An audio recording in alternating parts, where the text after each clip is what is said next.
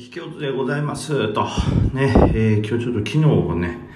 えー、なかなか、まあ、昨日というか最近ちょっとね、仕事が立て込んでてね、はい、お疲れが溜まって、お疲れて自分で言うのはあれですけど、本当ね、やれるだけやったんですけど、ちょっと僕も体がね、最近弱いところがありますからね、えー、引け後にちょっと寝ておりましたけどもね、えー、なんかね、やっぱり今日も日経の下げ激しいですね。結局600ポイント下げたんですけど、さらにね、えー、今また先物ですね。先物も終わってからまた120円下げてますから、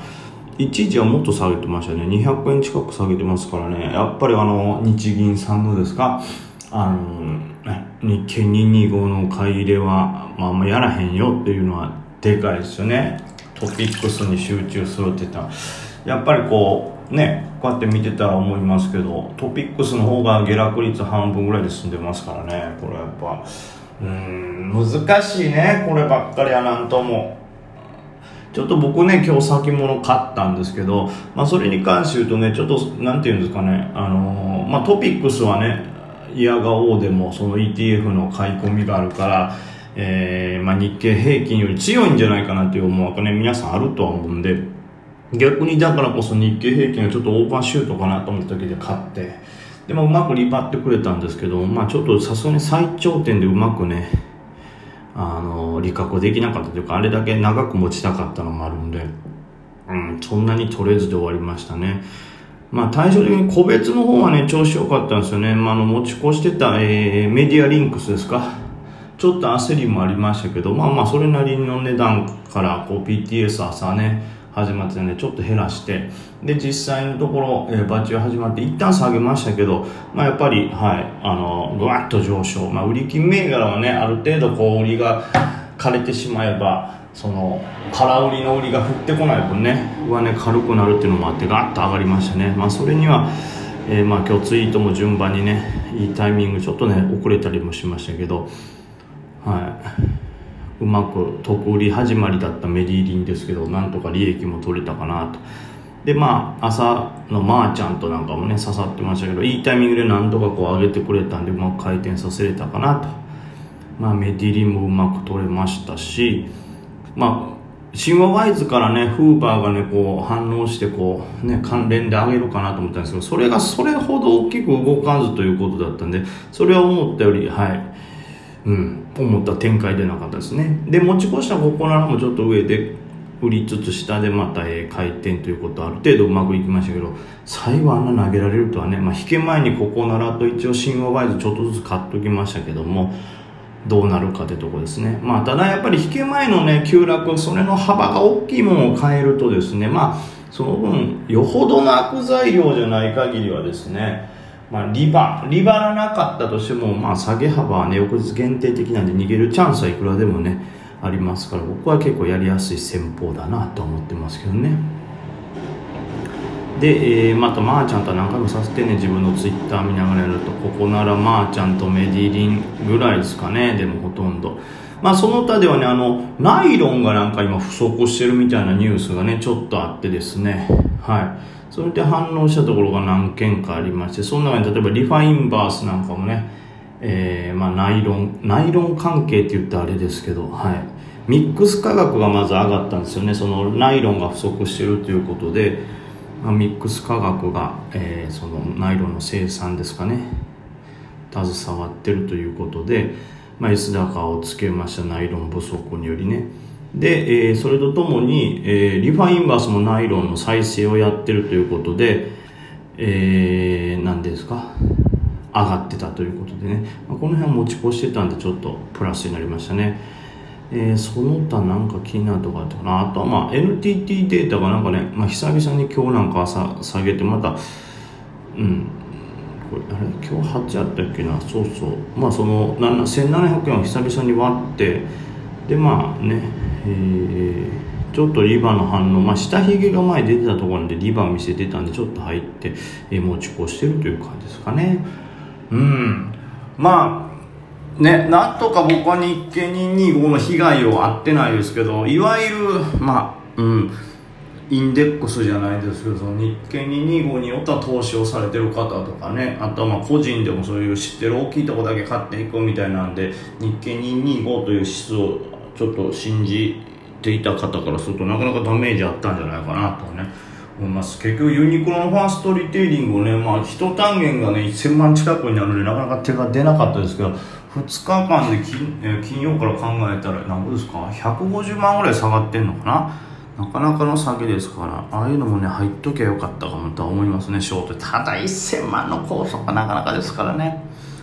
まあ余剰資金あれば、多少ショートとね、やっぱロングをバランスよく交えると、ね、うん、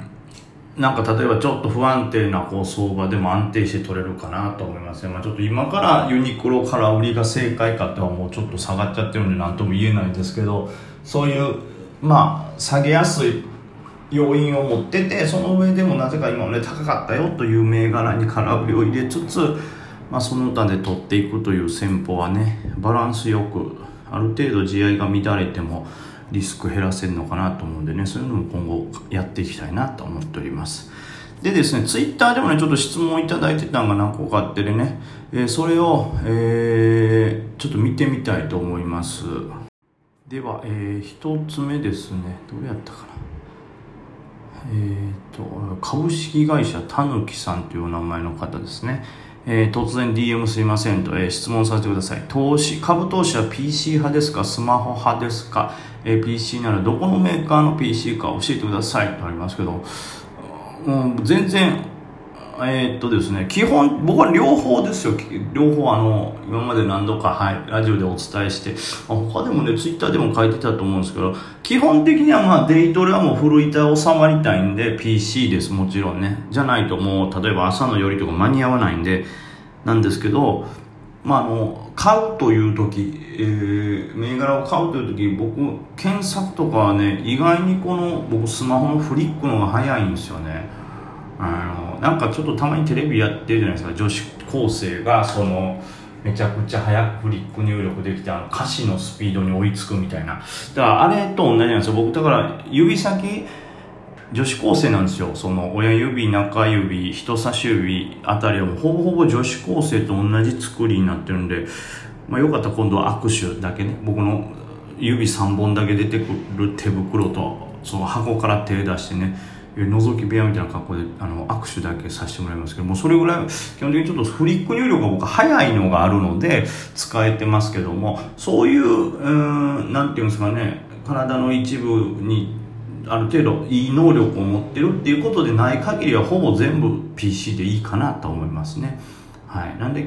PC を使っておりますけども僕はスマホを併用しております。で、まあ PC も使ってるならば、まあどこのメーカーか教えてくださいということなんですけど、僕が今使ってるメーカーはね、確かフロンティアってとこかな。なんかあるんですよね、BTO パソコンみたいなのがあって、で、あの、前々ちょっと別のパソコンをね、あの、自作パソコンをちょっと組んでもらってみたいなんでやってたんですけども、あのなんていうんですかね、まあちょっと他のこともやりたい。ゲームもやりたい。エイペックス楽しそうやん。レジェンズ何っていうのもあって、まあ、ゲームやりたいなっていうのもあったり、あとまあ動画の編集であったりとかもね、ちょっと使うかもなということで、最初ね、あの、投資始めた当初はお金もなかったんで、ちょっとスペック低めの PC じゃないですけど、あの使ってて。でそれがあまりにも遅いということで見かねた方がですね、えー、ちょっとこのパソコン使ったらいいんじゃないって言って組んでもらって、えー、パワーアップしたんですけどもその時に僕ねあのゲームとか編集はまあやらないですかね？トレードだけで頑張ります。みたいにこう眉毛をガチガチ動かしながらこうね調子乗って喋ってたんですけどその結果ですね今になってゲームとか、えー、編集やりたくなってしまってですね、まあ、さらにこうパワーアップしたパソコンということで今フロンティアさんのパソコンを使ってますね。はい。まあどれぐらい？お値段はねちょっとなんかあるんですよ。時期によって変わるんですけど2325万か30万ぐらいやったんじゃないですかね。なんかそれもセールで安くなってる時に買ったんでそれほど高くないんですけど。まあそんなとこです。PC のメーカーって気になりますか？なんかスペックは何ですかっていうのはまだまだ分からんでもないです。あんまりトレードにそこまで高スペック必要ないんでスペックを聞く必要ってあんまないとも思うんですけどそれでもまだあ最低限これぐらいのスペックあった方が早いんかなとかね思うんですけどあんまりメーカーはそう今答えたもののメーカーはあんまり関係ないかなと思うので多分、はい、スペックさえある程度整ってたら好きなパソコンでいいかと思いますよ。あと、まあ、大事なのはね、その後はイラッとした時に壊す用のパソコンっていうのを持ってる方もいらっしゃるんで、はい、それも大事かなと。ストレスガツンとこうね、溜まる人いますから、その、殴ることで発散っていうのが、まあ、いいか悪いかは別にして、例えば勝つという信念だけ考えたら、例えばメンタルがね、乱れたらダメなんですけど、ただ乱れた時に素早く戻すというのも大事ですから、それでガッ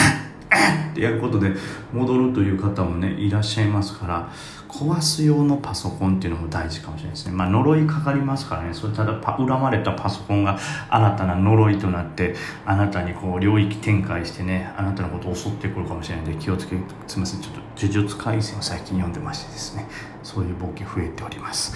はい。っていう感じですかね。あともう一つね、質問来てるのがですね、DM ですけども、えー、D さんというかですね、いつもラジオ聞かせていただいてます、梅木さんに質問ですとか、先物って何種類も何種類もあってよくわからないのですが、皆さんの言う先物ってどれなんですか？どのぐらいお金がいるのかも教えてください。お願いします。ということで、まあみんなが基本的に先物って言ってるのは日経平均先物ですね。で、あれこれ実際先物でトレードしようと思って、あとはまあちょっと先物のことね、調べていただいた方がね、ちょっと迷いがなくなると思いますが、現月っていうのがあるんですよね。原付やったっけ？これ。原付はバイクか。ちょっと俺、すま本当のプロフェッショナルの方、すいません、間違ってた、原付っていうのがあって、まあ、例えば、えー、4月限ってなってるやつやったら、今月でも、あの、今月、え、4月限はあんまりか、まあ、いけるか。4月限っていうやつを買うと、えー、来月のね、2週目の木曜日の引けまでに生産しておかないと、まあ、勝手に生産されるみたいなのがあるんで、その辺はね、ちょっと、えー、調べていただいた方がいいんですけど、基本的には日経先物というものですね。ちょっともうちょっと詳しくは説明するんで、次の、はい、回にお話します。